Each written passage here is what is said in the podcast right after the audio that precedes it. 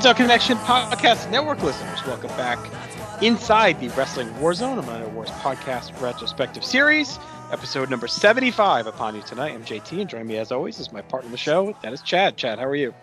Doing good. A little March Madness in the air.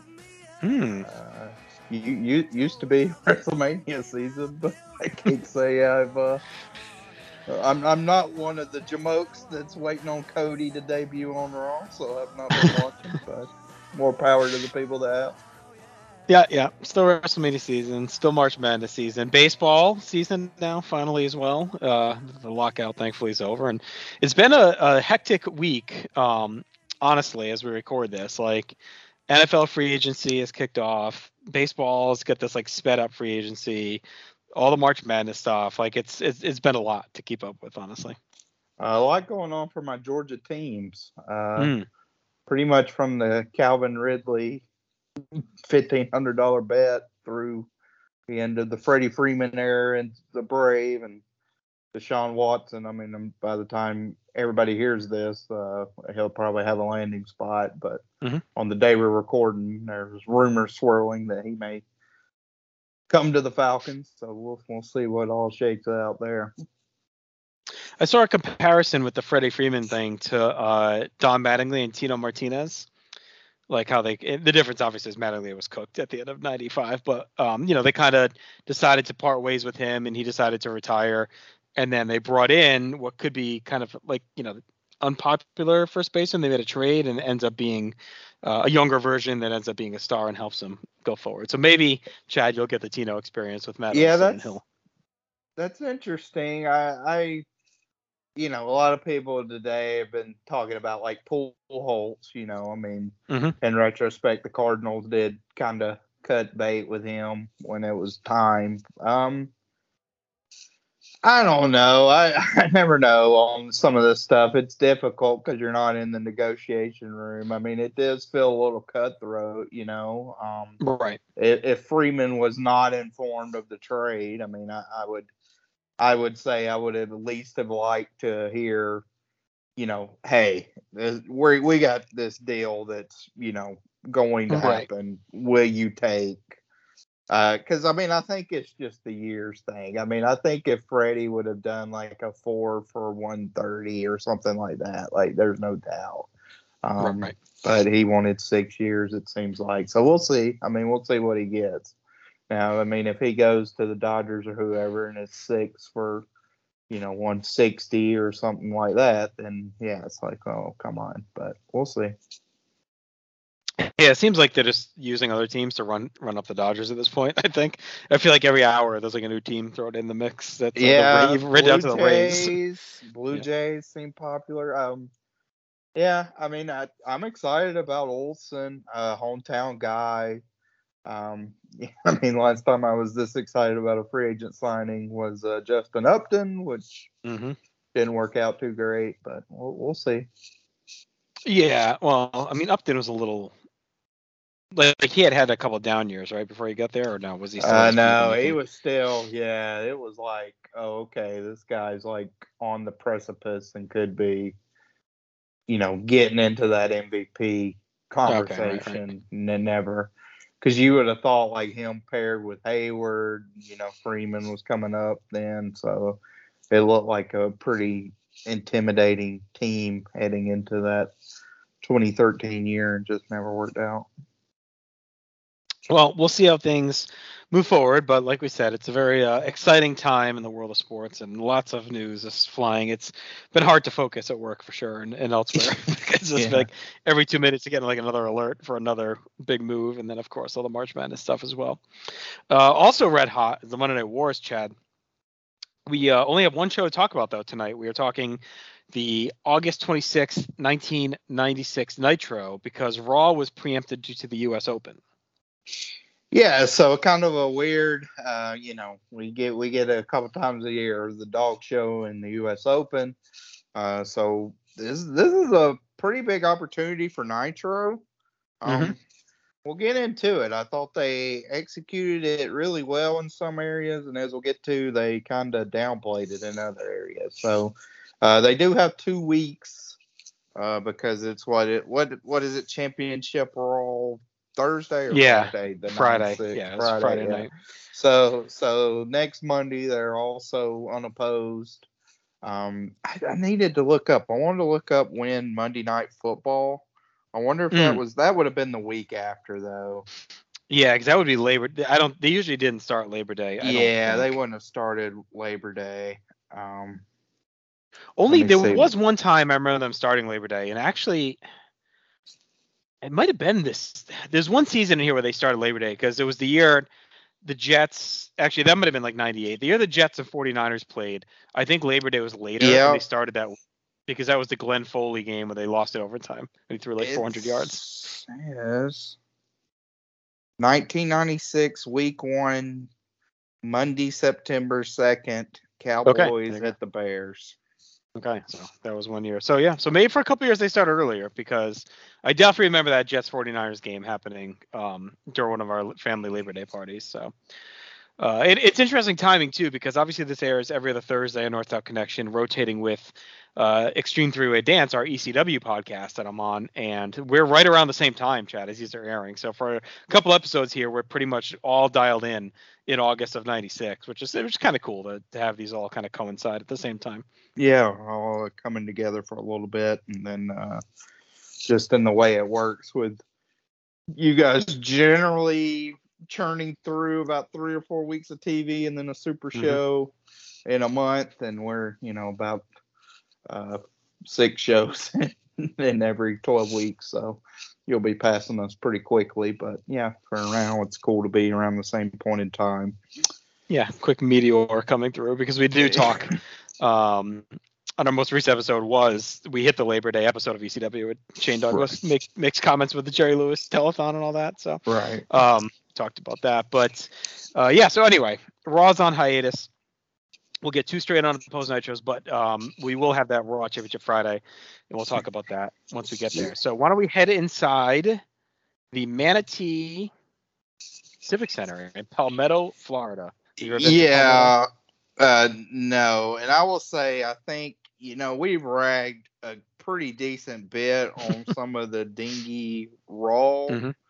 arenas, and I think this is the clubhouse leader for the worst looking nitro arena we've been in. This, uh, I mean, this is a convention center now. It's the Bradenton Area Convention Center.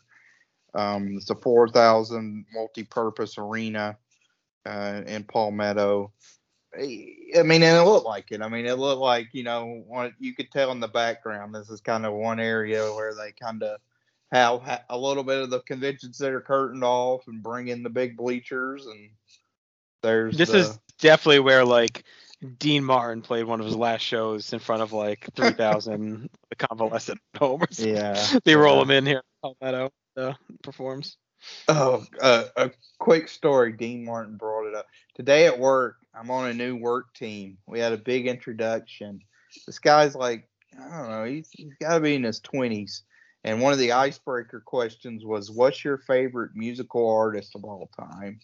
Now, what do you guess he would say? And there's a PTB tie-in there. You said he's in his 20s. Yeah, in his 20s. A PTB tie-in. Billy Joel. Exactly. I could not believe it. It said Billy Joel and said he'd seen him in concert multiple times. So him and Dr. G and Scott are grooving out to uh, scenes from an Italian restaurant.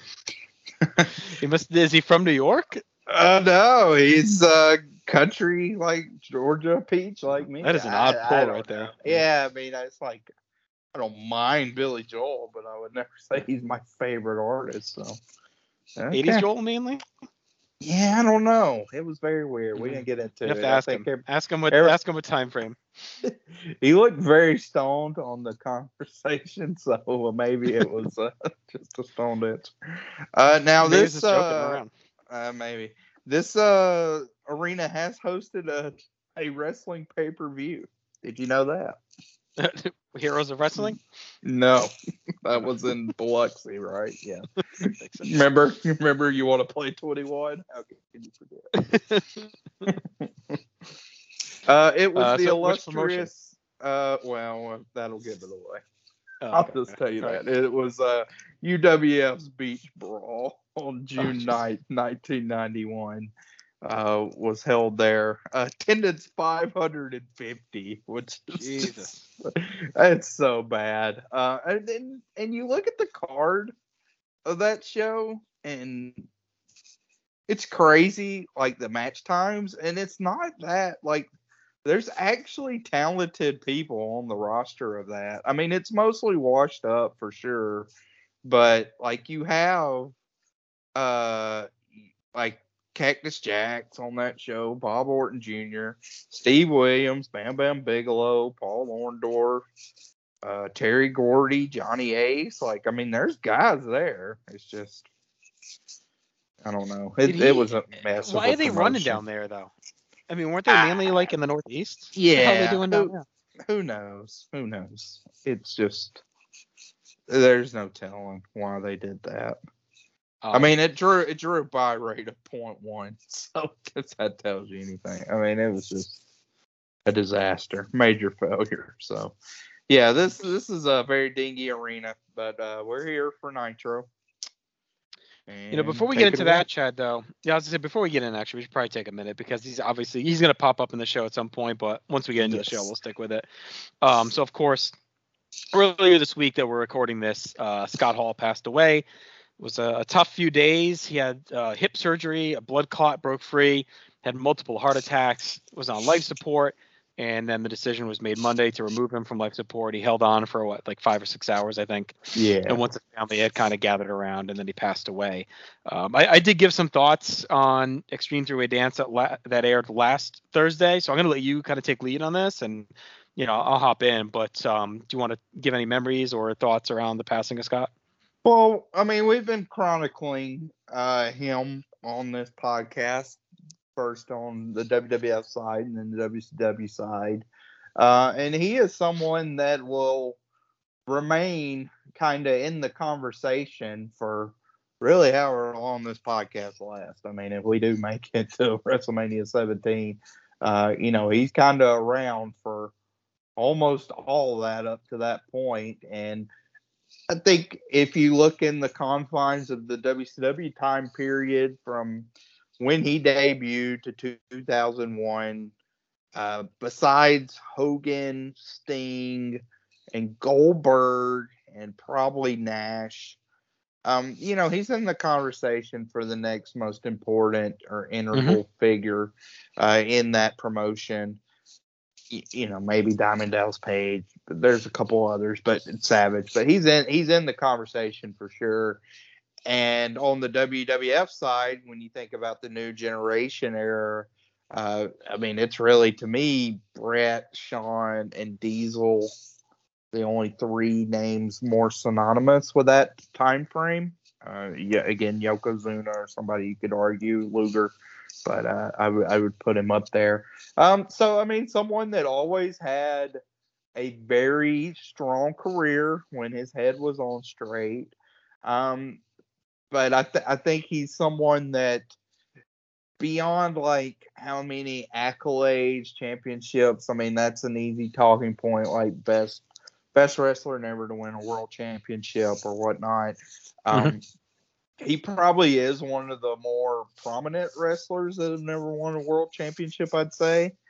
Um, but but I just think he was a guy that you know his uh, cliche like oozes machismo. I mean, he did. He always carried himself with a lot of great charisma. Uh, the Razor Ramon gimmick was very recognizable. Uh, hey yo, uh, survey says, you know, he was always able to come up with catchy catchphrases that caught the eye of casual or very casual fans. Uh, somebody like my dad, you know, like mm-hmm. he knows, like survey says, and hey yo, uh, the toothpick. He he was able to always create something that was very memorable.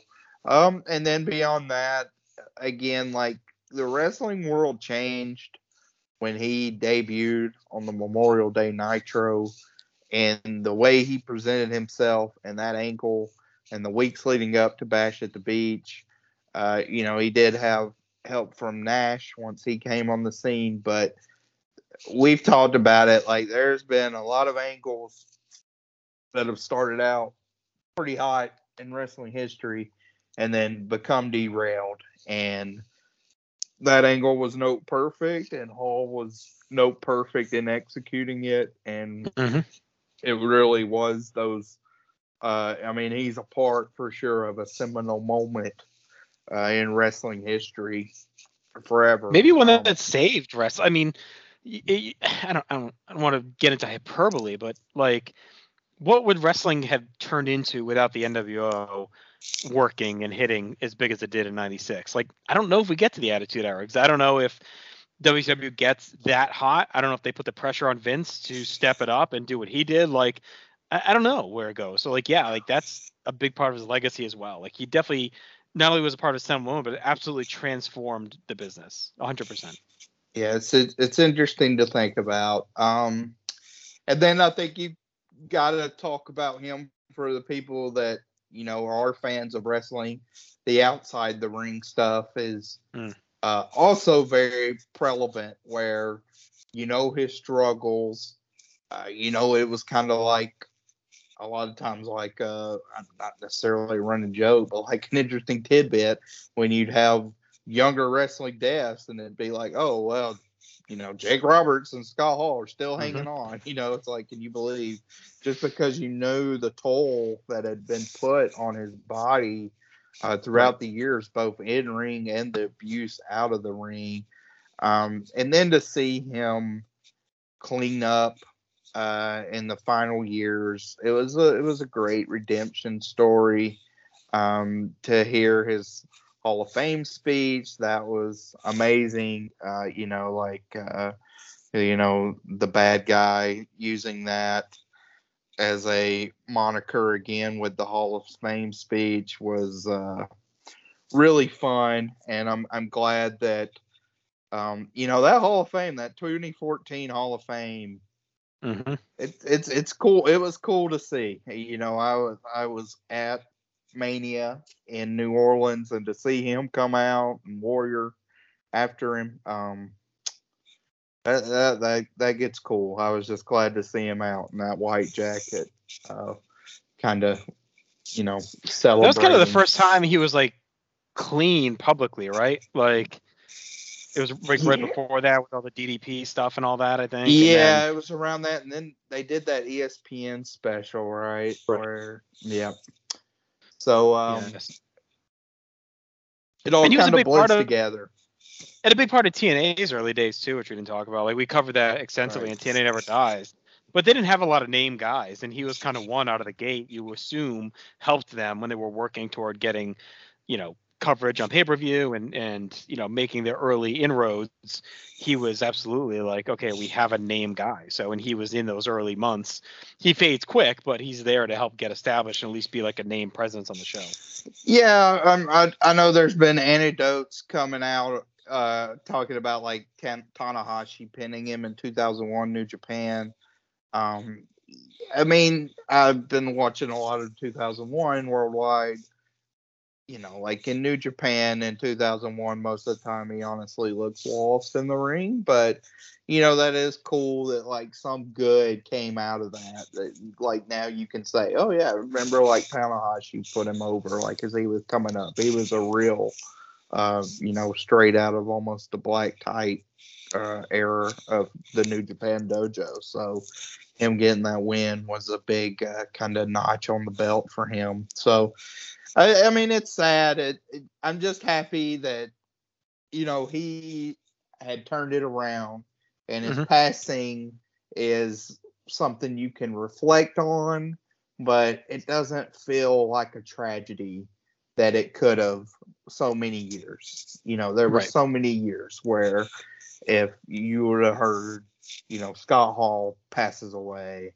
you'd have been like, okay, that makes sense. Like he was a life of destruction.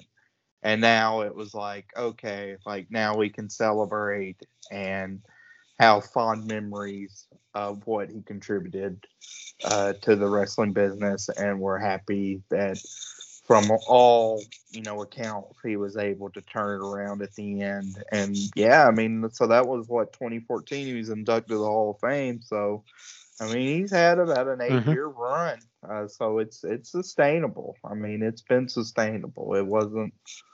Right. I think he's know, had like he, a relapse situation here or there, but for the right. most part, he's been he's he's pretty been pretty provable. Yeah. So. Yeah.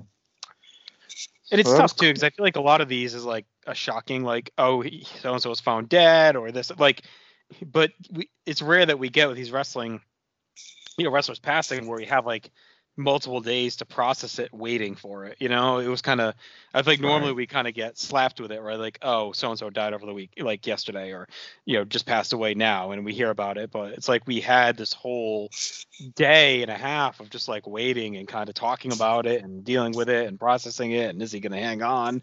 Um, but kind of knowing he wasn't so it was it was definitely a different way too that we're used to dealing with um, these premature deaths of pro wrestlers and he's he's somebody that's interesting too. That if you look at his career, um, I mean, he always had the size, but there's a long, you know, I mean, Razor Ramon feels like such a a fresh character in '92, but he'd been wrestling for a while, you mm-hmm. know, like and and on TV. I mean, he was Big Scott Hall on AWA TV pretty early. Um, so I mean, he'd been a TV fixture, and it really feels like that gimmick was a pivot point where, you know, he could have just been one of these Jeff Gaylord, you know, kind of yep. Al Perez, one of those type guys, like big guy. yeah, I mean, if Razor doesn't never... hit for sure, like that's that's where it's headed. Yeah.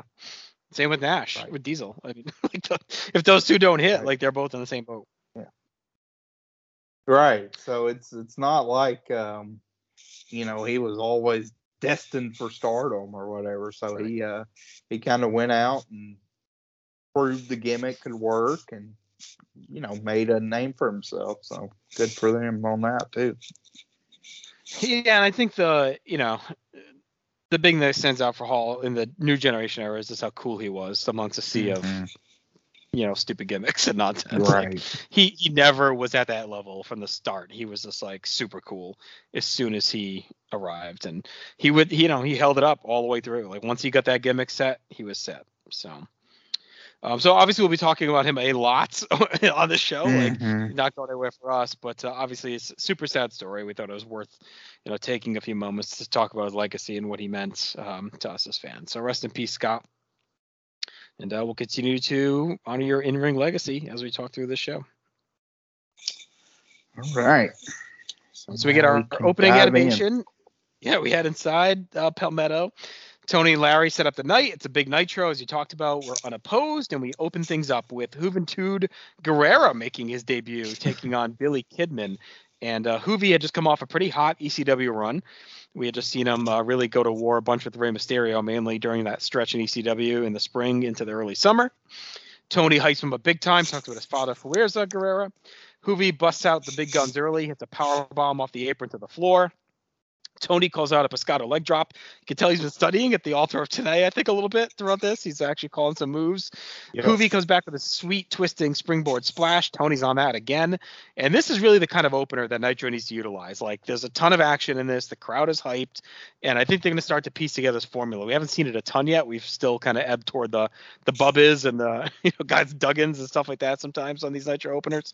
Yeah. But I think they're kind of seeing what a match like this can do to get the show and the crowd hyped up. Uh, Kidman hangs in. He gets a few near falls. Tony says Juvi challenges Konnan at Fall Brawl for the Mexican World Title after Konnan injured Psicosis. So uh, Juvi stepping in for Psicosis. Juvi uh, finishes Kidman with a top rope hurricanrana for a very strong debut. It was a fun sprint. We had some big spots, some nonstop action. It was a quality opener that would have popped even more if they get a little bit more time. But again, this is this is a, a ideal spot, ideal situation for them. So I went three stars on this opener, Chad.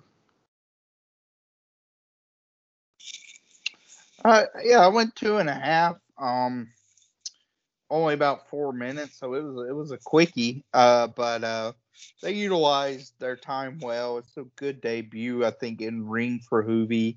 Uh, I thought Tony actually helped a lot here. Um, mm-hmm. Him kind of name dropping Fuerza was uh, a highlight for me, and then him getting the Pescado leg drop and the twisting splash that was cool. Larry, of course, says he's never seen Juvi, which I'm shocked at. Um, but I mean, overall, this is what you want. Like Kidman's a good base. Uh, these two actually have a good bit of chemistry. They mm-hmm. have some really fun Thunder matches. I want to say November 1998, I think, um, if I can recall correctly. Uh, great matches, literally. Um, you know, long form. So that we'll we'll get to this pairing uh, a decent amount as we progress. But as far as the debut, you know, nice to see Juvi look good. He hit his spots cleanly. They look dynamic. Uh, we'll get to this crowd and kind of they did boo him a little bit as he wins. Uh, but he uh, does already have his music, which I think is another great piece of mm-hmm. music mm-hmm. in WCW. Uh, so overall, a very solid to good debut, two and a half. Yep, agreed, and definitely two guys we're going to see a lot of over the coming years. Yeah, in WCW uh, for sure. Uh, Gene gets in the ring to talk to Juvi. Uh. He says, "No comprende español, amigo." Uh, Juvi tries to talk, uh, speak in English, but he's winded. He struggles, so he switches to Spanish. Boos him. Uh, he talks with the NWO, and Gene says, "You got to give it a rest. Try it with somebody else." Um, basically saying he's got no clue and this ain't gonna work. I, I don't know why they tried to do this. Like, I mean, just let Juvi show his wares in the ring. If you have to have him talk, set it up in a, a backstage situation where he can like be pre-taped and work through it. This was like, you know, putting him out there on his debut, gas, not you know, clearly speak English with a guy like Gene who's got no tolerance and will call you out. It's like it was just yeah. a real bad mix. At least send Tenay out there if you're gonna do this, who can kind of get him through it. But like Gene with him after a match is just not a good idea. Like it was clear that this was not gonna go well as soon as it started. Yeah, I mean they could have had Rey or somebody else to come out and say, mm-hmm. you know, like this is my friend or you know something. Uh, yeah, Gene is a jerk this whole episode. Right. Yeah, I mean he's yeah. he's a complete ass the whole episode, so he sucks. Uh, I mean we're we're we're officially at the Gene sucks era. I think we'll mm-hmm. see if it changes, but it's it's it was bad tonight.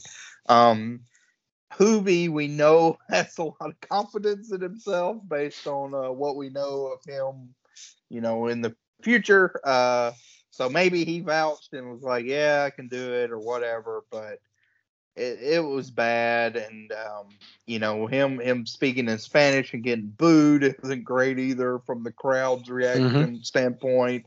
Uh, he does scream he's the best wrestler in Mexico, but um, overall, as good as the in ring debut was, I thought this was pretty poor. Like this was, uh, I mean, it was memorable because I knew this was coming and I couldn't wait to revisit it. But uh, overall, it was it was definitely a poor start from a promo standpoint and character standpoint for uh, Juventud. All right, we get our Glacier promo of the week. Still no ETA for him, so I'm not sure yet when he's arriving. Yeah, it doesn't it doesn't even say he's coming to WCW at the bottom, so it just, says Glacier. Just him. Uh, we then get Tony and Larry. They talk about war games. We get some footage from last week when the Horsemen, Sting, and Luger formed Team WCW to battle the NWO inside War Games, a fall brawl. Larry talks about the five world orders that are to rule the world, the dream of King Nebuchadnezzar, and that the NWO could be the fifth world order if it goes bad at War Games. Probably yeah. try a little too much here from Larry, I think. Yeah, Larry. I mean, first off, Larry's shirt is so floral. It is absolutely outrageous on this episode. Mm-hmm. Uh, second, him with war games is just it's a it's a recipe for disaster because you know he can bring up all the human game of chess the war i mean there's so many analogies he can pull on and he goes way over the top i mean he does say that war games is all about trust which is a decent point but uh, he should have left it at that yeah, we need to get into the five realms and all sort of stuff no, on. No. All right, we head right back to the ring as we have a makeshift team of Marcus Alexander Bagwell and Jim Powers, who's filling in for Scotty Riggs, who's injured, taking on Kevin Sullivan and Big Bubba.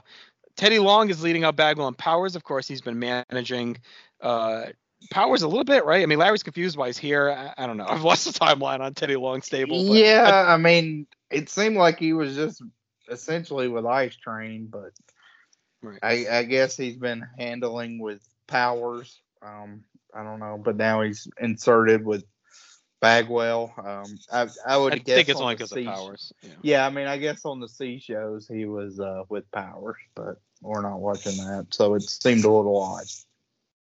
Well, quite the combo of guys. Sullivan attacks at the bell. Powers goes right back at him, and he's, he's been sharp, what we've seen of Powers lately. So fun start. Uh, Bubba hits a good power bomb to finally turn the tide. Pretty short heat segment as Powers and Bagwell come right back. Powers even smashes Jimmy around. What a what a showing for him, really. of looks strong here. A lot of energy, and he actually pins Bubba with a cross body block, but Nick Patrick restarts the match saying Bubba's shoulder was up. Bubba comes up and finishes powers. Teddy Long bitches out Nick Patrick for all this nonsense. And the replay shows Bubba kicked out after the three, not before the three. So Nick Patrick ends up screwing Teddy Long's boys. Uh, weird match, especially with the confusing finish. I mean, it justifies the Patrick means at this point. That comes first above all else. That he's obviously got some shystiness going on but it's a weird way to treat you know Bubba and Sullivan who've been presented pretty strong still at the behest of Jim Powers, like going over clean of all guys to use here. Uh, but I think Powers did look good. Like if they found a way to use him, he might have actually been beneficial to them in, in the mid card. Uh, he looked sharp. He had a lot of energy, and it was believable when he pinned Bubba. So not the best night for the Dungeon of Doom, but again, this has just existed to push along the Nick Patrick is a bad boy a referee angle. So I went two stars. This kind of is what it is on this one. Yeah, two and a quarter for me. Um, I uh, yeah, there was a lot going on here that was kind of weird. So you have the Teddy Long time that we talked about. Uh, Dungeon of Doom still feel pretty lost. Like they keep wanting to bring up the NWO and stuff, and we'll get to their promo in a minute. But I mean, it feels like like you know, like Hogan has definitely passed you, Sullivan. Please stop mentioning him. Like we we don't care mm-hmm. anymore. Um, uh, so so they they feel like it's they're they're needing some direction quickly. Uh, we do get the Nick Patrick stuff that you talked about. I thought the count was close enough that when right. you do see the replay, it's like, yeah, the the pinfall that Powers had probably should have happened, but it wasn't totally egregious. Uh, Larry says Nick Patrick needs to take his vacation time um, after the match, which was a decent line. Um, yeah, I mean, overall, this was pretty solid uh, but basic power man offense. Uh, Sullivan was able to give some of his bruising offense, which looked good. So I mean, these four match up fairly well against each other. Um, you know, they could have maybe had like a fun little series on like a mm-hmm. show, but as it was here, it, it it was just okay. Yeah, fine enough. Honestly, looking at the WWF roster, like Powers might have been a guy. I know he'd been there forever before this, but if he had this kind of energy and, and this dedication to his body and was like kind of bopping around, I mean, he's a guy they probably could have used given the lack of overall depth that they have right now. Um, he's going to get lost in the sea of WCW, but he, he looks like kind of the best that he's looked in a while. You're uh, you're kind of going full Segunda Caída here on me with the with oh, the Jim Powers. Powers love. Uh, complete and accurate Jim Powers coming soon. Uh, what about ECW? Think he uh, might have fit in there?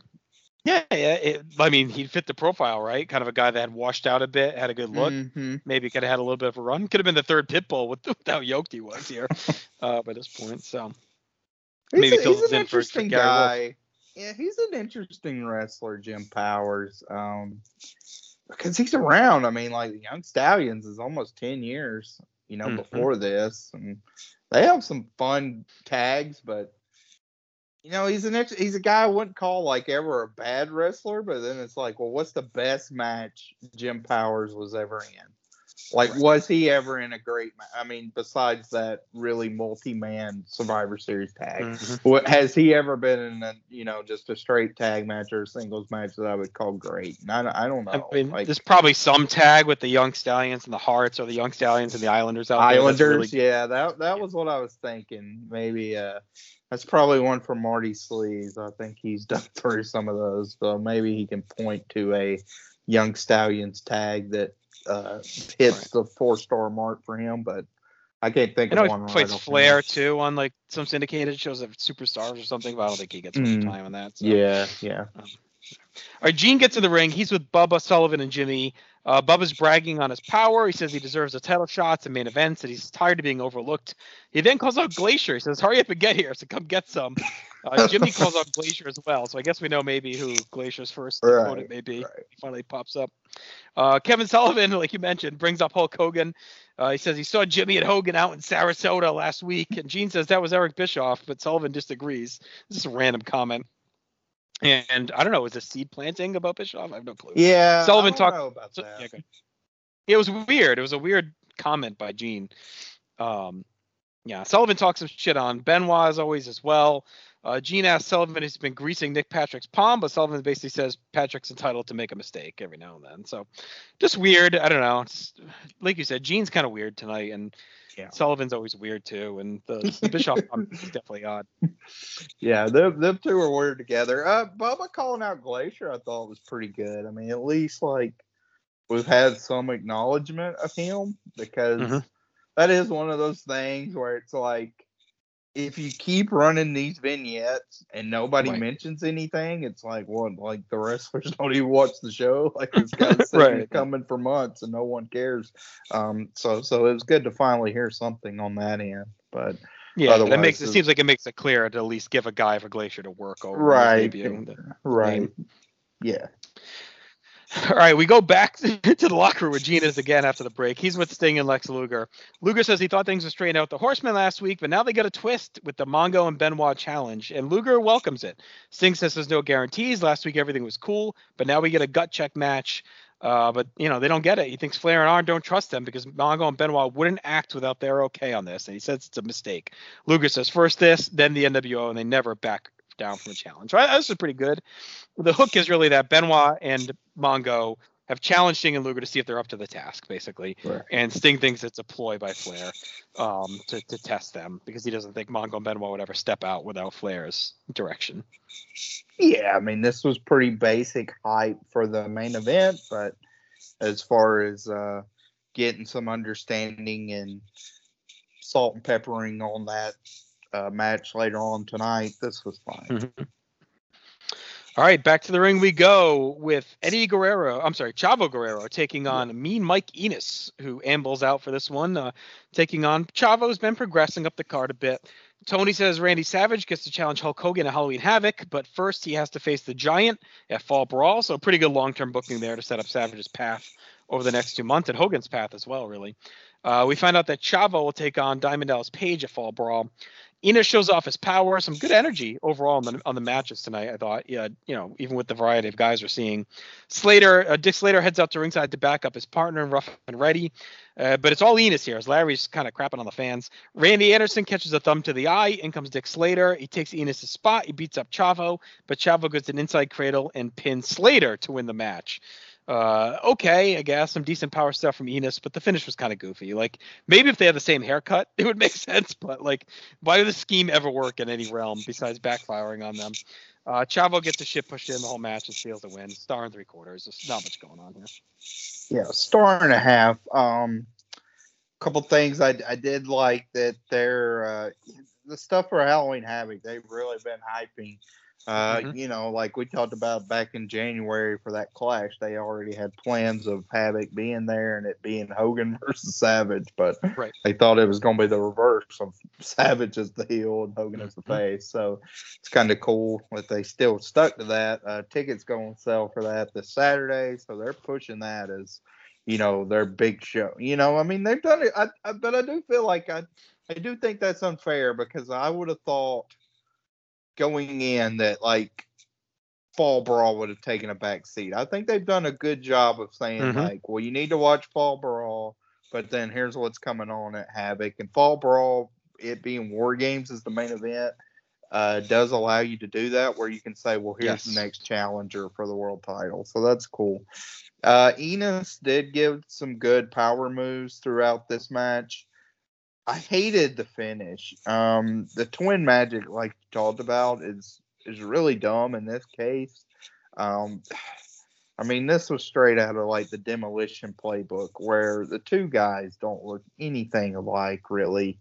Uh, besides both being Caucasian, and there, it's just no, there's no reason why this should fool anyone. Um, on top of that, you're already running an ankle talking about how shoddy a referee is, and Nick Patrick, and you know we know what's going to happen with him, but that's very prominent that you know, he keeps screwing stuff up, so he should be under the microscope. And in this match, Randy Anderson looks worse than Nick Patrick. I mean, I almost think they should have put Nick Patrick here, and they mm-hmm. could have talked about how ridiculous it was that he couldn't tell the difference or something like right, that. Right. Like yeah, you could have yes. done that very easily. Instead, like they at like oh, they're switching places again. I was like, well, I mean, how is this common? Like these two are the ones that are switching back and forth. It, I, I really didn't like that. Slater, I mean, you talk about somebody really hanging on. Like he looks beyond cooked uh, here as well. So. Mm-hmm. Uh, overall, like Chavo's someone I'm still fairly enjoying his kind of uh, rise up the ranks and getting some upsets here and there. We'll see with the fall brawl match uh, what that constitutes, but um, this this had some problems to it. It also made Chavo look kind of weak. I mean, he's going into a big match with DDP at Fall Brawl, and he basically just got worked by Mike Enos and had to steal the win, you know, after some chicanery. So it's like, you know, they could have made him look a little tougher maybe in this spot to be believable that he could take out DDP. And coming off the heels of that upset last week, right, that he had issue mm-hmm. with. So it's like he has that big upset, and then he's back, like, yeah, like you said, this is a pretty weak victory. Uh, Gene talks to him in the aisle. He calls DDP a coward. They didn't show up tonight and recaps their issues. Chavo says when Page misses messes with one Guerrero, he'll mess with all of them. So we'll see how things play out if Fall Brawl with them. Uh, Gene and Bobby show the new Nitro shirts, 1995 plus 595 shipping yeah. and handling. Check that. Thought out. that was a pretty good price. Like I would definitely hmm. put that on and sport that today. Uh, was, well, now was, it would cost you forty dollars plus shipping. Wow, and and you know we don't want to talk about T-shirts. Uh, I guess you're off Twitter, so you may have missed all that. It was a big uh, oh, Twitter yeah. hubbub. Yeah, you're you're you've been spared of that. But oh, thank you. It makes me feel even better. it's a big, right, big gotta... topic of conversation. Is uh, t-shirts? t-shirts and I don't even t-shirts and likeness. Yes, so a lot of oh, fun. Oh, all right, WCW WCW Saturday night this weekend we'll have Lex Luger versus Lord Steven Regal, pretty cool match, and the Steiners yeah. versus the Nasty Boys, which is always fun. pretty good Saturday night on tap. Yeah, I mean, well, so I was wondering about that Steiners versus Nasty Boys match because mm-hmm. I mean the Halloween Havoc 90 match is legit like four and a half stars for me, but uh I, doubt this one was, but yeah, pretty good uh, looking WCW Saturday Night. They've had a couple good uh, looking episodes in a row here. I mean, I was all in on Saturday Night at this point in in real life. Like I was every Saturday. I mean, it tells you about my social life, but every Saturday, pretty much, I was watching Saturday Night. Um, I mean, the good thing was, even as I get a little bit older, like my friends could start driving around this time, like you could watch it and still go out like it was over by 805 so i mean it wasn't right. like that crazy to watch from 6 to 8 and then you know get picked up and go out or whatever. So it's it was it was a good time slot for some getting ready to go out pro wrestling or get ready to spend my night on a saturday in my house alone so. Sure. All right back to the ring. We have mr jl taking on Rey mysterio jr it's been a while since we've seen jl uh, this yeah. could be a kind of a sneaky sleeper match. We'll see. A very random card. Uh, Tony talks up JL's experience in Japan, his success in the cruiserweight tourney earlier in the year. Uh, JL tries to slow Rey up early, keeps him grounded, but Rey sneaks free and uses his speed. Tony gets word that Ho- uh, Hollywood Hogan is outside. We cut there, we see Hogan and the outsiders walking around with a camera and some light tech. They walk up to a video truck and spray paint NWO for life on it. Um, and you know this gets a little frustrating. Like I'm all for the NWO wreaking havoc, but we've had at least four matches tonight where they could have done this instead of this one. Uh, this is a tough match to cut off. Like this is just one that could have really been super enjoyable to see the full thing. But we're all obsessed now with the NWO. Uh, Tony doesn't believe there's even a fourth man. He thinks this is rhetoric. He thinks it'll only be three of them at War Games. He says Hogan is a street thug. The match goes to a complete halt as we slow down for the NWO. We go to a commercial. We come back and Dean Malenko is out. He's watching the match from the aisle. JL randomly drops to his knees so we can do some amateur stuff. Just I don't know what what they're doing at this point. Uh, he uses some power to take over. He opens things up and survives a flash pin. Tony talks up the international talent that keeps coming in. He mentions that Super Calo is on his way as well. This match is just way slower than you'd expect. The crowd is asleep. During the show, we hit hour two. Uh, so now we go to Bischoff and Bobby resetting things. We're talking about anything but the match. We've had we've had the NWO, we've had Malenko out there. We've you know now we've got Bischoff and Bobby. We've taken a break. Uh, just everything you know but a flow in this match. Rey takes to the air. And this match feels like it won't end, but it also felt like it never got going to me.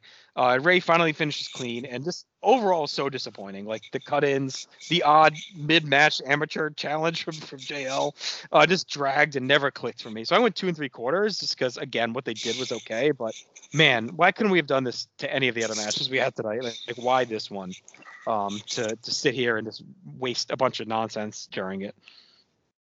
Yeah, two and three quarters for me. I agree with the sentiment. It was disappointing. Um, beyond everything else that you talked about, I also thought JL was. I don't know what was going on. This wasn't the best Lynn performance either. Um, he kind of looked a little off. I don't mm-hmm. know if, if that was he knew what all was going on, so he didn't know like I guess when the when he was it had to quote be. unquote, had quote to unquote yeah. live, but um, I mean, like Rey, Rey's in contention for wrestler of the year, right? For Mhm. '96 worldwide, and uh, this this probably is his most disappointing match, I would think, for the entire year, because you would think like these two getting 14 minutes would at least been like hidden gem territory for us, and Yes. I kind of I kind of felt generous giving them two and three quarters. Like I felt like, well, I mean, a lot of what they did, I guess, was okay, but it I agree with you. The match felt disjointed overall, um, and there was just too much happening between the spray paint uh, from the NWO, which was you know not that interesting anyway. Like I don't even think. I, I, I get why they did that because I know they wanted to show them to kind of hook you for hour two, right? So you wanted to show Yep. they were there. Uh, so I understand that, but uh, you know, it felt pretty, you know, non-consequential for sure. Malenko looking on is whatever because he's in a feud, and then the as much as I do like some of the awkwardness it's created, the pyro going off and that shift to hour number two right in the Mhm. middle of a match is is pretty jarring. Um, especially because like Bischoff a lot of times sees the need to like reset things at the top of the hour.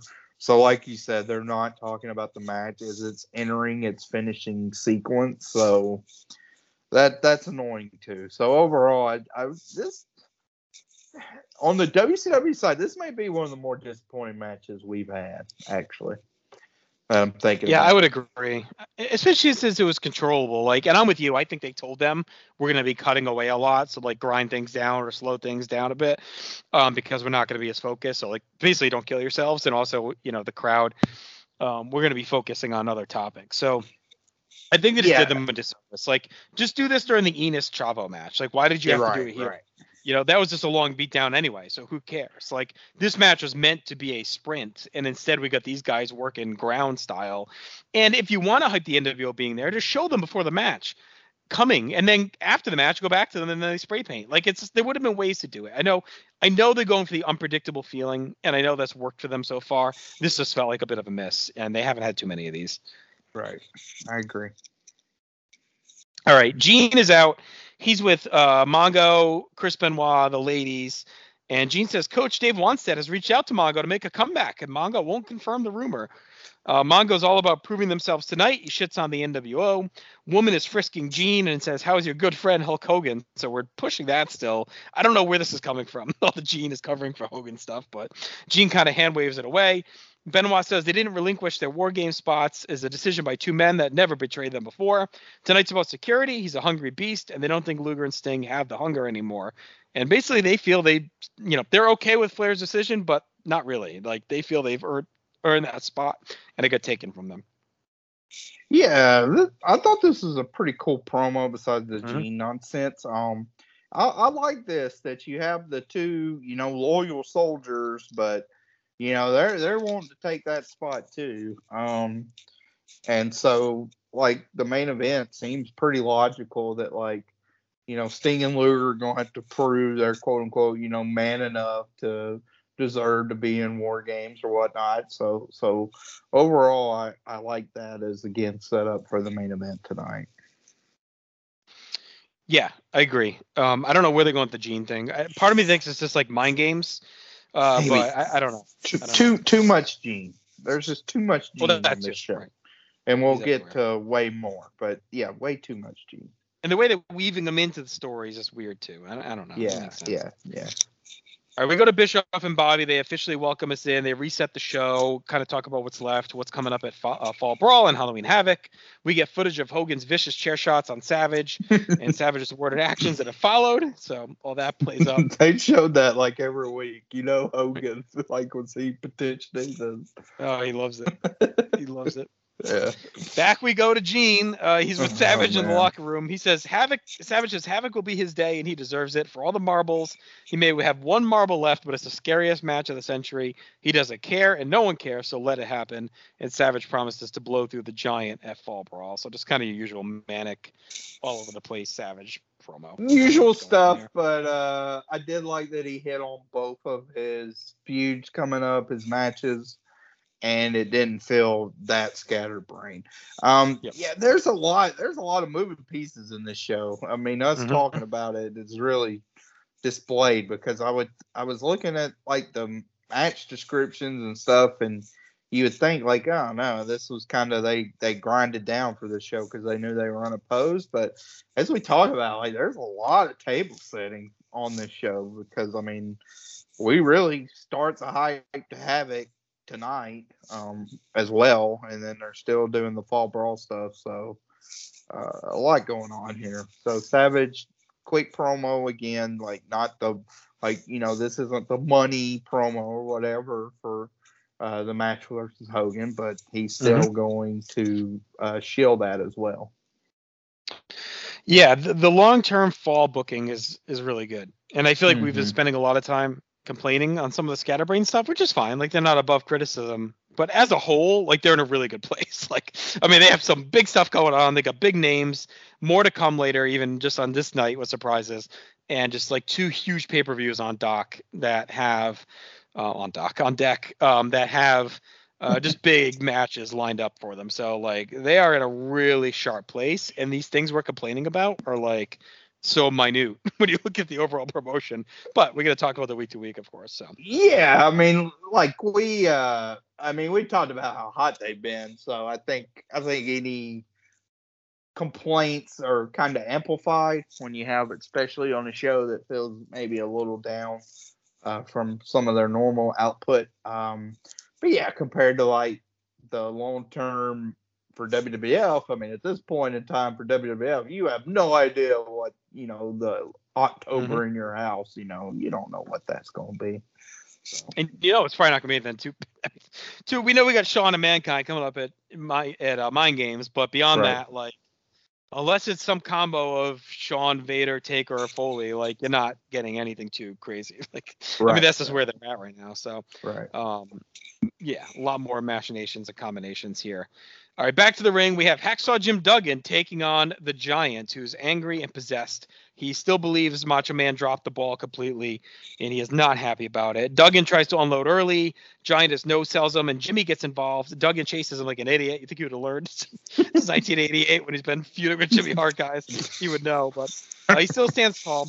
Bobby questions the idea that a fourth man exists as well. Like he agrees with Larry, uh, or Tony, who was it Tony or Larry that said it earlier? But uh, he believes there is no fourth man. He says they would have showed up in Sturgis if there was one. Giant dominates, gets a good looking bear hug, and then we get the big moment as out of mm-hmm. nowhere, our old friend Ted DiBiase comes walking down through the crowd. through the fans. Everyone's kind of shocked. Bischoff immediately is asking why he's here, uh, and he assumes he just bought a ticket. It's a great moment as DiBiase sits down. He holds up four figure, fingers and says, "Next week, five. And Bischoff and Bobby are trying to piece together the clues. Uh, Bischoff, you know, very obviously wrong, says maybe he he means the four horsemen with the four fingers, and next week will be the fifth that he's coming out of retirement to join the horsemen. Duggan battles back with a taped fist. Giant stays on his feet. Jimmy gets involved again, and then Giant finishes him. Just just a messy match with Giant needing Jimmy Hart to beat Jim Duggan, which is stupid. Uh, just another weird decision, a weird finish here tonight. And honestly, it's all about DiBiase. So for the second match here, uh, we have the NWO completely stealing the focus and Thunder away from a match. Uh, less, you know, angry here about it because it, it was going to be what it is. But to me, the bigger issue here is Giant needing Jimmy Hart to win. Uh, so I went star and a quarter, but the DiBiase thing obviously is huge. And I was getting annoyed with Bischoff um, for this stupid approach, but when you kind of think of what's coming, it maybe makes sense that he would be maybe being aloof on purpose about it. So maybe it's not as stupid as you would think. Yeah, um, I mean, Star starting for the match, but the match doesn't matter. Um, the uh, the finish, I agree, was a little strange because they did a good job where Duggan wound up the tape on his fist and he socked Giant, uh, and Giant doesn't go down. So finally, somebody stood up to that crap. But um, but yeah, then Jimmy Hart hops on the apron with the two by four. Duggan, of course, looks like a goof and is all distracted and walks right into the choke slam. I I, I mean. I, like I understand Duggan's the babyface, but you know what? Like, why can't he just leave these managers alone? Like he's got to chase right. Jimmy around the ring, and Duggan chasing him is always the slowest run you'll ever see. Uh, and then as soon as Jimmy hops on the apron, like he has to go figure out what he's doing and troubleshoot that. So it's just annoying. Now the D- DiBiase debut, like we talked about how much DiBiase sucked on the WWF side of things uh, for the last months of his run and how like checked out he looked. Um, mm-hmm. And you know, I mean, he doesn't do much here, but him counting to four and then saying next week five is intimately more, uh, you know, way cooler than anything he did mm-hmm. on the WWF side. Like it's amazing. Uh, the guy sitting next to him is always one of my, my favorite wrestling fan moments because uh, he looks so like a 96 nitro mm-hmm. wrestling fan with the kind of bowl cut uh, red hair. And it's just a great reaction where you know you can tell like he's talking to his buddy on the other side off camera like oh, can you believe this? DiBiase is next to me. Then DiBiase starts to count. He goes one two and he's like oh shit you know he's, he's counting right. here. He gets to the four and then the fan starts putting the four. Is like, yeah, four, and then he hears DiBiase say next week five, and he like the look on his face. He's like, next week five, next week five.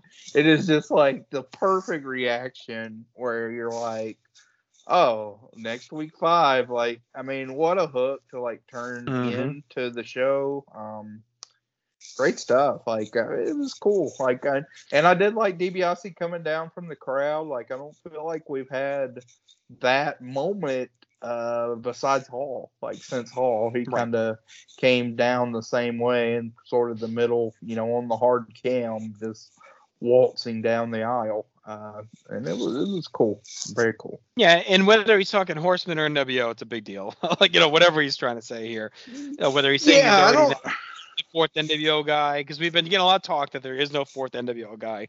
He's basically announcing he is, and there'll be another one next week. So big right. thing. Or if Bischoff's right and he's saying, "Hey, I'm going to be a horseman," like that's a real big deal too. So. Yeah, and I thought Bobby on commentary was good here, uh, bringing up his familiarity with DiBiase, mm-hmm. saying like, "Oh, he's all business. I know him. He's here for a purpose." That was a good job too. And you're right. I mean, he did look cooler immediately. It's amazing. As soon as he gets on the Nitro TV versus Raw, like he just looks like he, he doesn't look like the same guy. It's just like completely different, even though he was just on Raw, you know, what three months ago. Like it was yeah. a completely different person and just revitalized immediately without doing anything besides putting fingers up. I so. mean, it almost feels like he was gone since like '91, and he popped right. up. Like like it feels like, oh right, my good old friend Ted DiBiase. I hadn't seen him in forever. It's like, oh yeah, we mm-hmm. saw him a few months ago. Come on.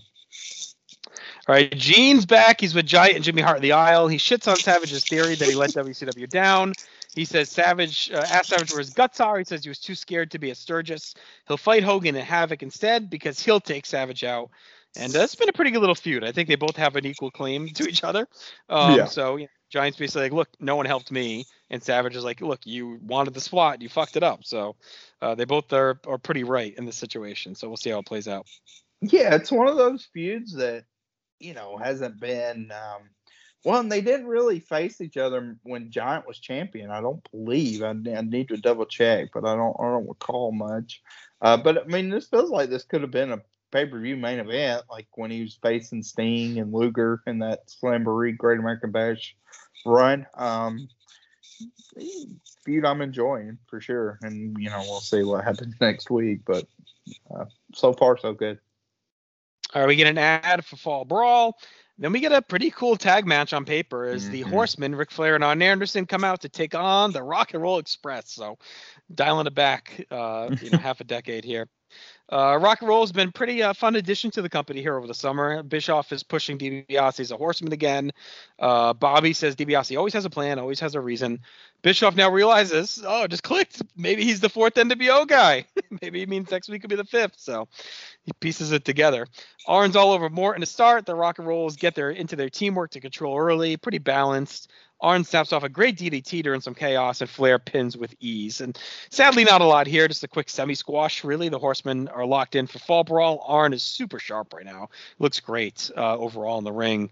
And, it, you know, this is another world. Maybe this goes 20, you know, like Saturday night or something, or uh, we get something more. But as is, we needed it to just be a quickie to keep pushing along and give the Horsemen a win. So two and a quarter for me, Chad. I was hoping for a little bit more, but it was just really more of a squash.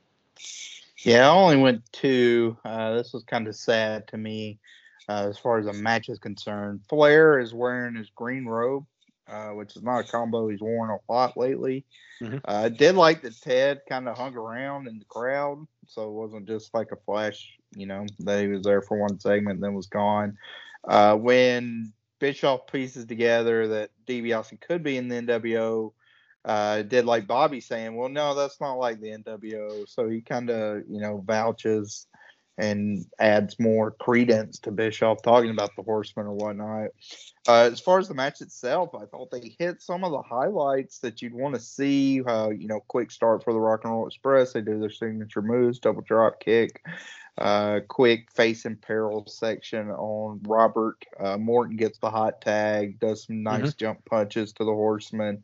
Uh, unfortunately, the crowd just does not give a crap about them really at all. No. Like this, this has been a tough crowd. This is this is really a tale of two crowds because I despise this crowd except for our final segment tonight. Mm-hmm. Um, so so it's just a weird, I don't know, weird crowd. Kind of checked out almost of it.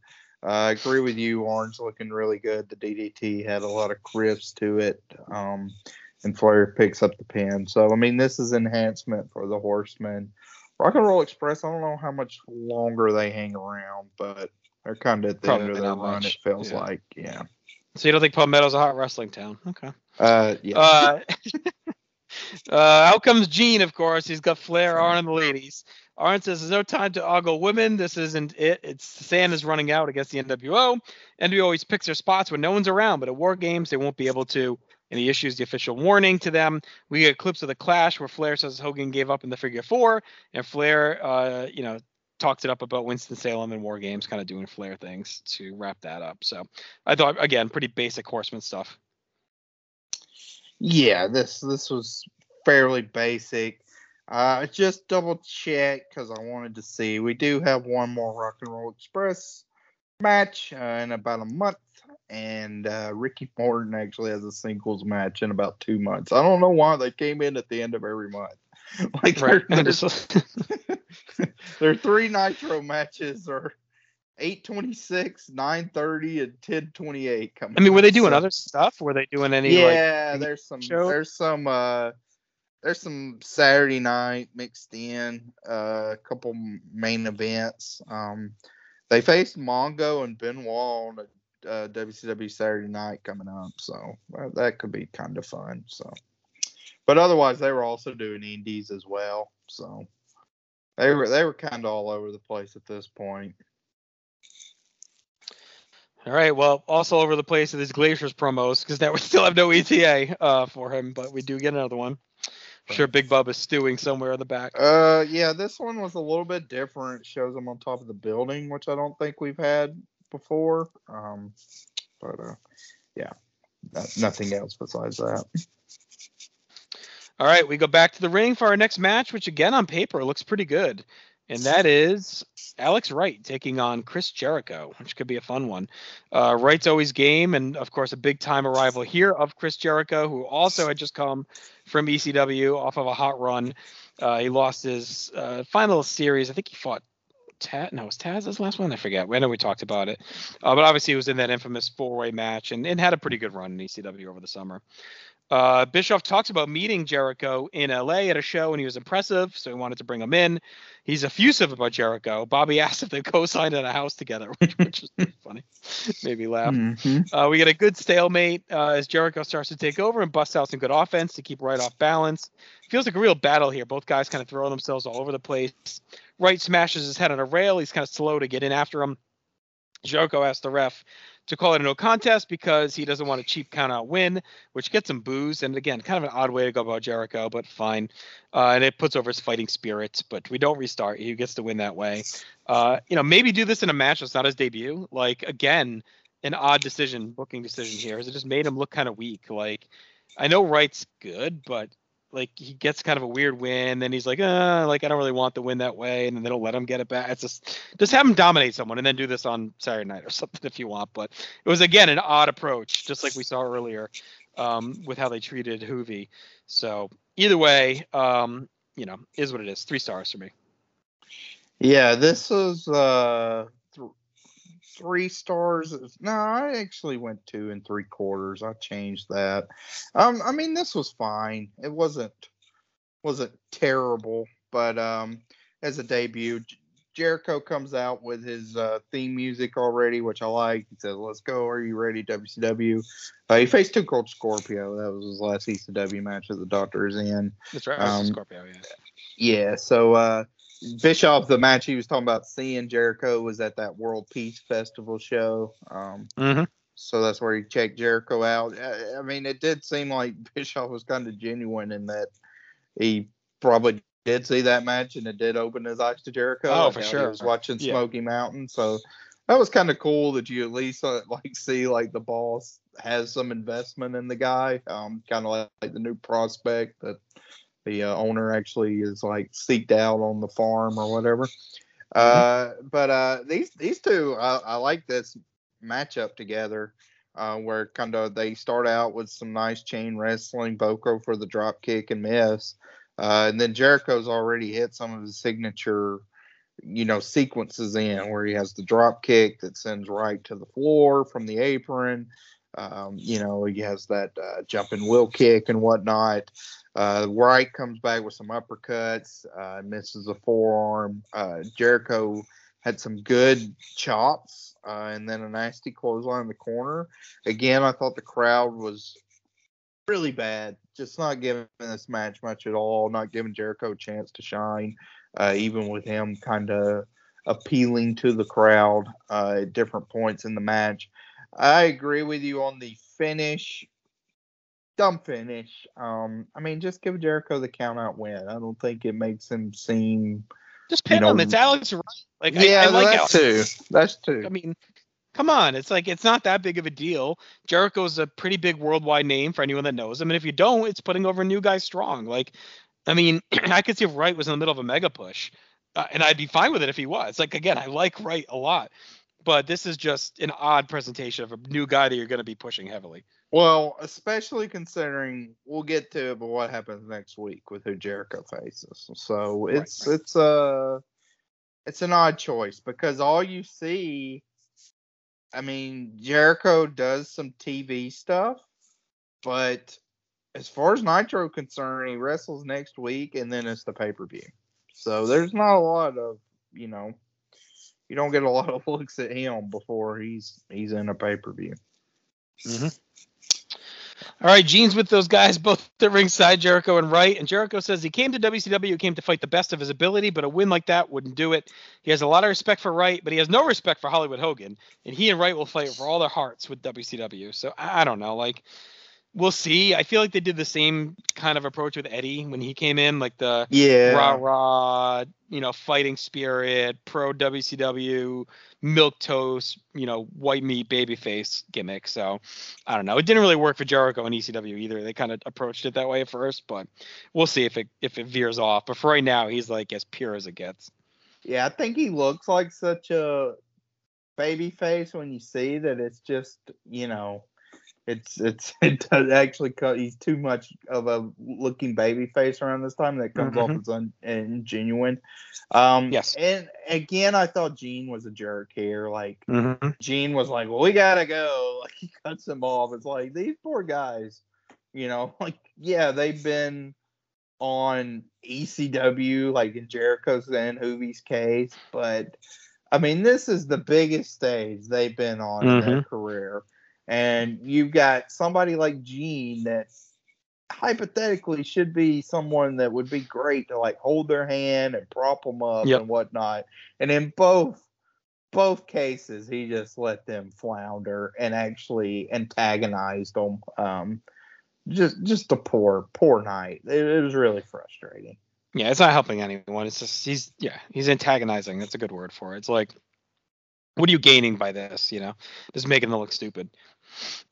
All right, back to the ring, and right away we go for some tag action with the Steiner brothers taking on the Blue Bloods. Interesting here late in the show. Blue Bloods have been scuffling a bit. The Steiners seem to be in a holding pattern as well, kind of waiting for another shot at the titles. Bischoff talks up the Havoc t- uh, tickets going on sale in Vegas this weekend.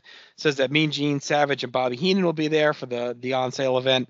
Rick bullies both Blue Bloods, cleans house with some good brutal offense. The Blue Bloods hit a modified Doomsday device where Eaton comes off with a cross body, but Rick twists into an awkward slam and picks up the win. Um, honestly, he almost killed himself. Like he almost broke his neck as he twisted yeah. over for that. Uh, just not needed at this point in the card on Nitro. Like we don't we don't need this spot. Just hit him with a Frankenstein or whatever. Actually, that might be even more dangerous. Just hit him with a clothesline. we, don't, we don't need much more than that.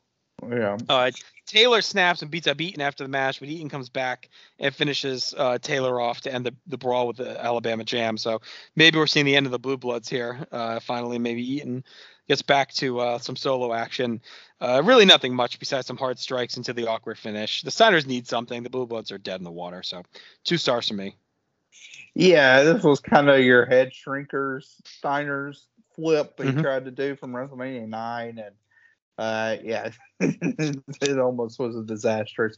I mean, this match was nothing. It was short but fun. So I, I went two stars as well for the amount of time it lasted. Uh, Eaton and Taylor arguing. I, again, like it's one of those things where, like, I mean, stuff's happening. Like they break up here, essentially, but um, I, I don't know. It just felt like like I don't know.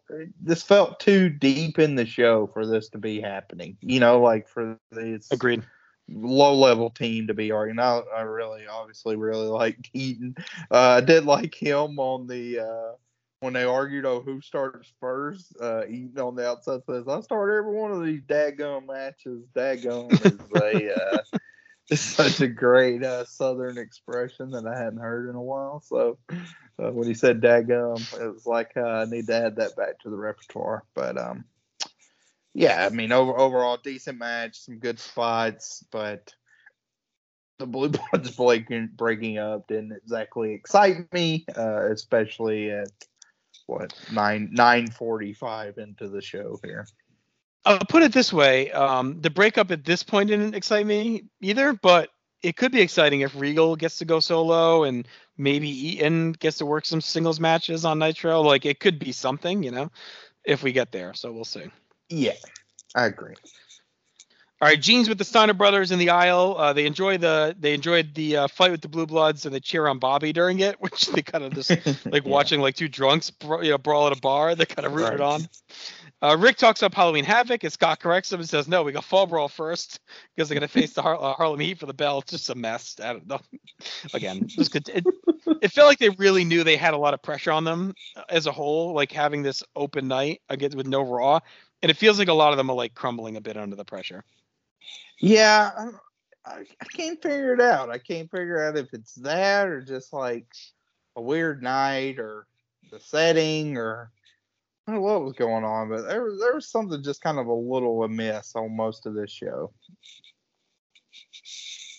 Er, yeah, I, I think it's that. It's almost like that WrestleMania 2005 where the pressure to deliver is so hot that like every this little things keep piling up and being off. Like, but I feel even like, if it's even if it's some timing, you know. Yeah, I do feel like they knew they had the two weeks, and I think they like they knew what they wanted to hit on hard for this show, and we'll get to next week's. But mm-hmm. you know, like I, I definitely think that they were building to the nine two, but um, right. Yeah, this one's just. But it's little, just a little stuff. Little it, it's not even as much of the like eh, yeah, I mean, about the debut is great. So yeah, it's just it's little things that make it seem disjointed and still like oh WCW right. It's like right. just don't do the stupid shit during the jail match. Don't do the weird finish on the Chavo match. Don't do the weird finish of this. You know, like like it's little fixable decisions that they've made and all the angry Gene stuff. Like just cut that and you're fine. Like it's it's just like fixable things. It's not even that they had to overload the show. It's just like it's just being made to look stupid because they're doing like little mistakes that keep piling up. Right. Yeah. Agree. Bischoff and Bobby hype the main event. Bischoff again stands by his assertion that DiBiase means he's the fifth horseman with the five fingers.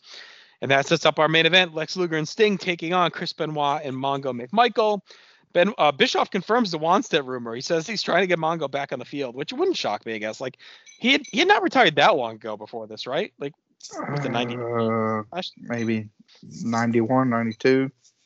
So I mean, it's within the realm. Know. I'll look it up. Especially if he starts getting active in wrestling and the seeing that he can still kind of go. Um, uh, we see DiBiase kind of observing still from the crowd. We get a good pop for Sting and Luger. It's, it's a unique match as well. It's a good main event with a mix of talent. We spin into a brawl with all four guys going at it. We get some good kicks by Mongo, who really lays one in on Luger's ribs. We get a hard shot, good focus heat segment on Luger from there. Mongo gets his quick hits, and Benoit carries the load. A good team, honestly, working together. Bischoff sends a shout out to Kevin Greene. The Panthers are taking on your Atlanta Falcons this weekend, Bischoff will be at the game. Sting gets a hot tag, cleans house as we come down the home stretch. Bischoff says Luger's looking lethargic and out for a while, saying it with an accusatory tone. Uh, kind of maybe he's leaving Sting out to dry, but he really just did take a shit kicking. Hogan comes out, gets in Mongo's face as he's battering Luger on the floor, which is a cool random showdown. Hogan versus Mongo. Uh, Hall and Nash pop up from the crowd and they beat the shit out of Mongo in the aisle as Bobby takes off, and we get a disqualification officially for the match. Uh, which I guess we'll look at the match first, and we'll talk about the post match.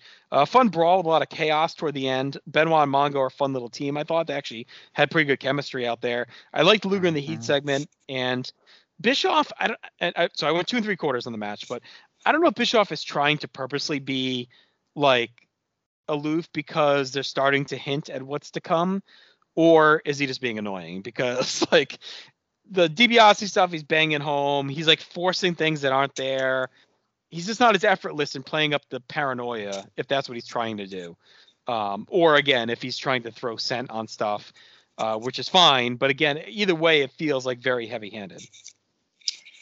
Yeah, I, I kind of give him a little bit of the benefit of the doubt. Um, I thought it was fine, but maybe that's because I know where it's headed. Um, two and three quarters for me too. Uh, Mongo finished in '94. Uh, he played with the uh, with the uh, Packers. Remember, he had that yeah, one so, year. I mean, yeah, right. Yeah, so, so he's really just a, a, year and a half off the field, really. Yeah, yeah, really only the '95 season. So uh, he could have made a little comeback there.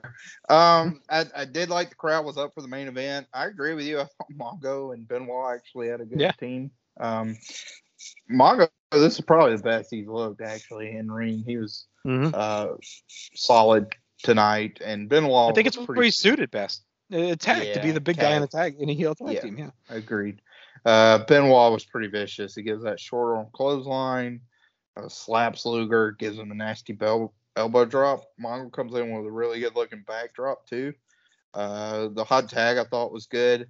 Um, the crowd when Sting gets the hot tag, they're distracted by something that's going on. I don't know if it was a fight Uh, Because uh, originally I thought, oh, this is where the outsiders come in, but they came in on the opposite right. side, so I don't know what was going on.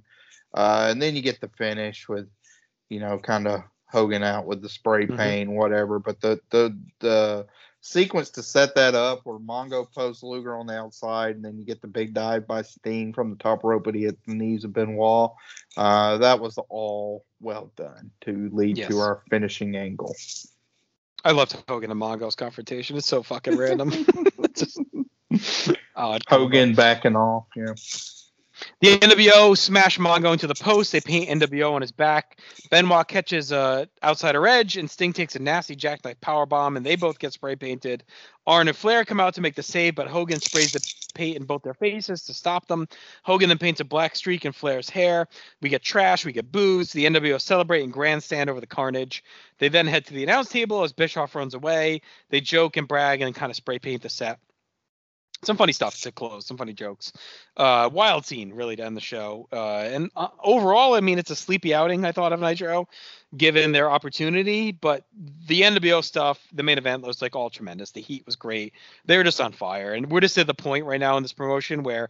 And we'll get there with Dirty F eventually too, right? A couple years later, where no matter what everything else is, the top act is so hot that that's all fans give a shit about. So yeah. yes, the rest of the show and the booking is questionable, and Gene's doing this and that and this and that, and but like none of it matters because all they give a shit about is the NWO, and as long as that delivers on the night, that's all they give a fuck.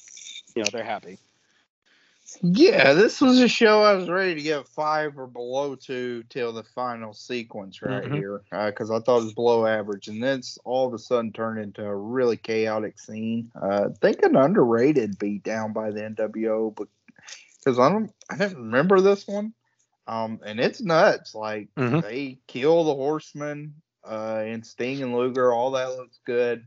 The spray paint looks trashy and good uh, that they do and then the crowd, like I said, that sucked all night, all of a sudden was really invested, which kind of throws to that theory that again, yes. like they're gaining these fans that are really on there to see the main event thing.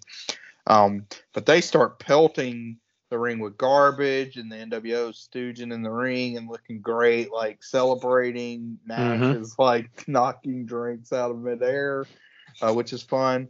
Uh, and then they go to the announce booth for the first time. First of all, Bobby Bell's very quickly. Oh yeah, he's out. But he's out when they. Yeah. yeah, he's like, I'm out of here. You hear him drop his headset. Uh, and then like Eric is like, wait a minute, where are they headed? And then he bells. Um, so that's pretty cool. I, I like some of the, uh, you know, they do the NWO on the Nitro mm-hmm. sign, Hogan spray paints. They go, here's the NWO, and then um, Hogan gets in the line like anything less would be civilized to uh, play yes. off his uh, Old Spice uh, commercial. Right what right guard? That's right, okay. Old Spice. was Old Spice? That was an old uh, kind of deodorant or cologne, right? Too, or no? Am I Old Spice is still one. Oh, it's still one now. oh, you're you're still doing the Old Spice. Yeah, but yeah, right guard. Still, that was the most popular commercial ever with the the mom song. Old Spice made a made a man of my son. Okay. I don't know if Right Guard's still around. It probably is. Uh, Psychos, Psychos use it. I mean, uh, yeah, but uh, not too familiar with Right Guard. But yeah, I, I like that. He did the the play off of that, and then they kind of sign off.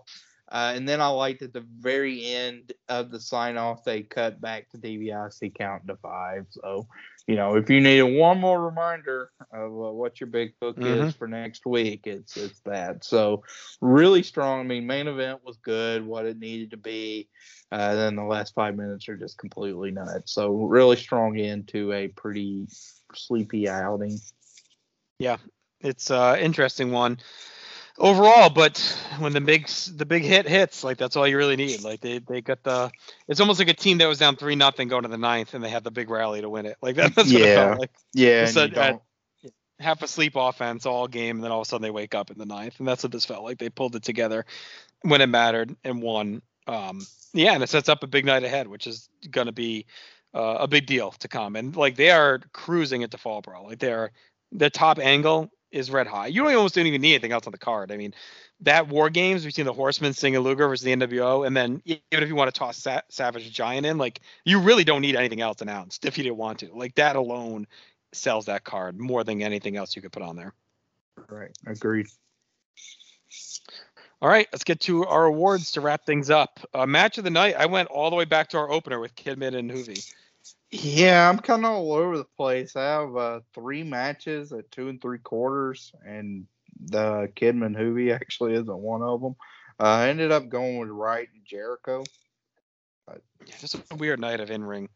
Yeah. We didn't get that one match I usually get on Nitro. Yeah, not that I didn't think we had like that one good match, so a little disappointing. Yeah, I mean you would actually on paper think it'd be the Horseman versus the Rock and Roll Express, but wasn't. Yeah, just didn't get the time and the structure. Nah. All right, I was kind of torn on moment. Um, I I went with the attack because yeah, the DiBiase moment is like more memorable, but to your point, that attack was like unbelievable. It's one you never really see or hear about. Um, so just to jump ahead, I went MVP of DiBiase. So I, I kind of split the middle to give DiBiase the the moment because he was like the focal point of the show, but to give the the attack the best moment of the show more so than his four fingers. Yeah, I actually did the same thing. Um, I think it would have been very easy to just uh, have DiBiase join up here. Yes. So again, I think it showed some pretty good restraint that Mhm. you, you know, you've already teased next week five, whatever that means. So even if DiBiase joins here, it's like, oh, well, we're still getting a member. Like Right. there's still a hook. But to even leave that in the dark, that you don't know what DiBiase is talking about, even with the four and then with the five, then that makes it to me even more compelling. I thought that was good. Mhm. Yeah, no, they did a great job with it, and yeah, the the restraint in the episodic booking has been unlike anything we've really seen. I mean, I don't even know when the last time Dirty F put on this level of episodic forethought and restraint. I mean, the mega powers maybe like like it might be all the way back then, or maybe like Uh, up to this Flair? point, yeah, Yeah, yeah, um, to this point, to well, this Bret, I would say early uh, Bret and Owen. yeah, okay, yeah, Brent Owen. Yeah, yeah, they really held back on that. You're right. So Right. yeah, that'd be the last time.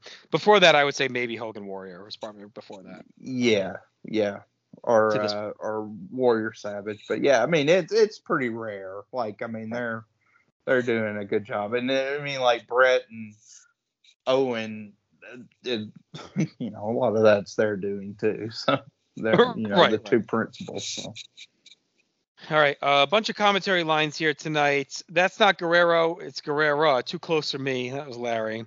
No comprende español, amigo. That was Gene. You have to give it a rest and try with someone else, pal. That was Gene. I used to see kids sit in classrooms, pull the wings off flies, and this guy used to use used kittens. That was Larry. Fans don't have the idea what's going on. They shoot off opinions, they boo, they put thumbs down. Athletes have the right to tell the fans to shut up. I always did it. It's jealousy on the part of the fans. They buy tickets, you sit in the chair and shut up.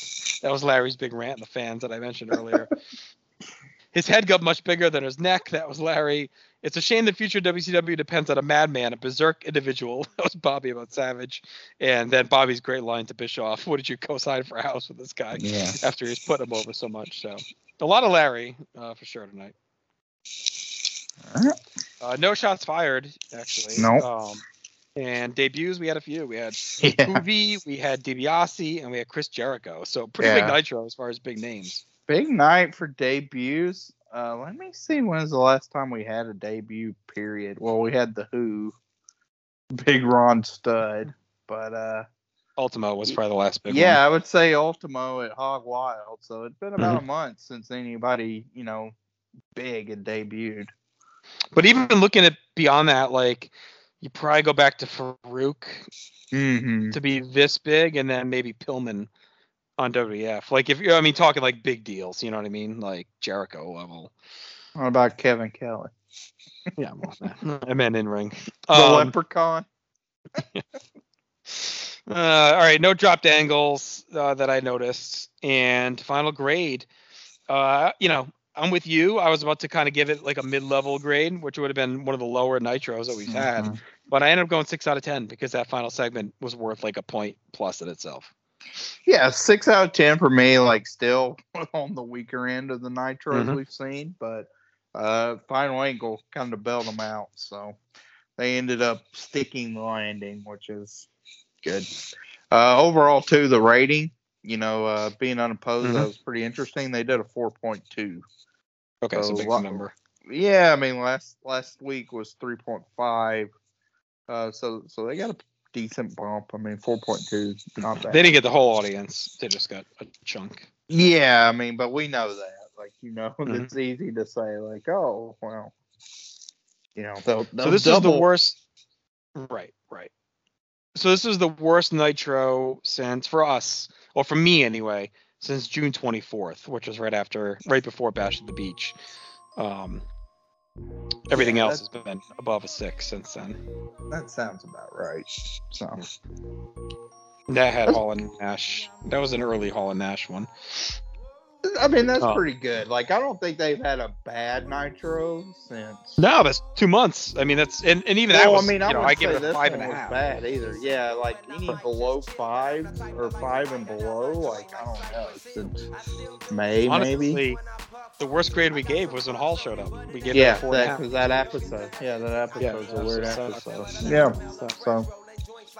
It's been a while. I mean, really, their pay per views and, and Clash, you know, dip down now and then. But Nitro has been so consistently better than mid grade um, this whole almost a whole year. So and the pay per view since Hall debut too has been good. So yep. because you had Bash at the Beach, Great American Bash, Hog Wild.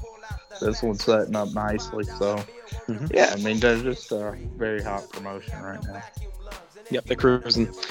All right, so on our next episode, we'll get back uh, to WWF as well. So we're going to do the 9 2 Nitro and then the 9 6 Raw Championship Friday to go with it. Um, and then we'll be back on track when Raw gets back to Monday a few days later after that. So we will hit both promotions next week.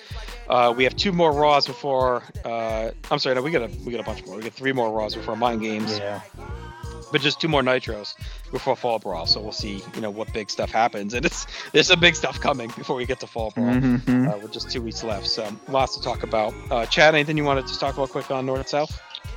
Uh, no, we can just give a quick uh, generic shield that we've got stuff going every day now mm-hmm. with the Chronoso Daily.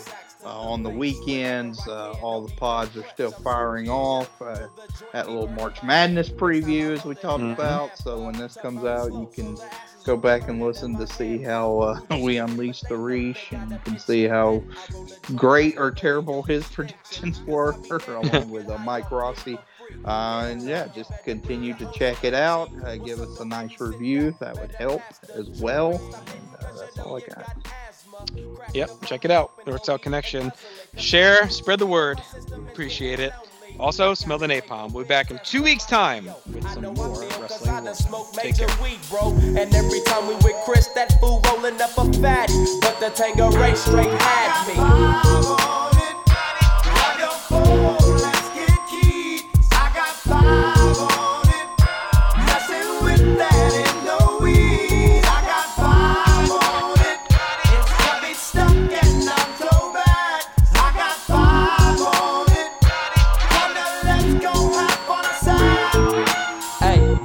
Stop at the light, man. My yesterday thing got me hung off the night train. You fade, I fake, so let's head to the east. Hit the stroll tonight, oh, so we can roll big hot sheets. I wish I could fade the eight, but I'm no budget. Still rolling the two though, cut the same old bucket. Foggy window, soggy endo. I'm in the land getting smoke with my kid. Up in smoke, yuck, I spray you, lay down. Up in the OAK, the town. Homies don't play around, we down to blaze a pound. Then ease up, speed up through the ESO, drink the VSOP up with the lemon squeeze up. And everybody's roller. I'm the roller that's quick to fold a blunt out of a bunch of sticky doja. Hold up, suck up my weed is all you do, kicking feet. Cause we're IBs, we need tap like the foo foo.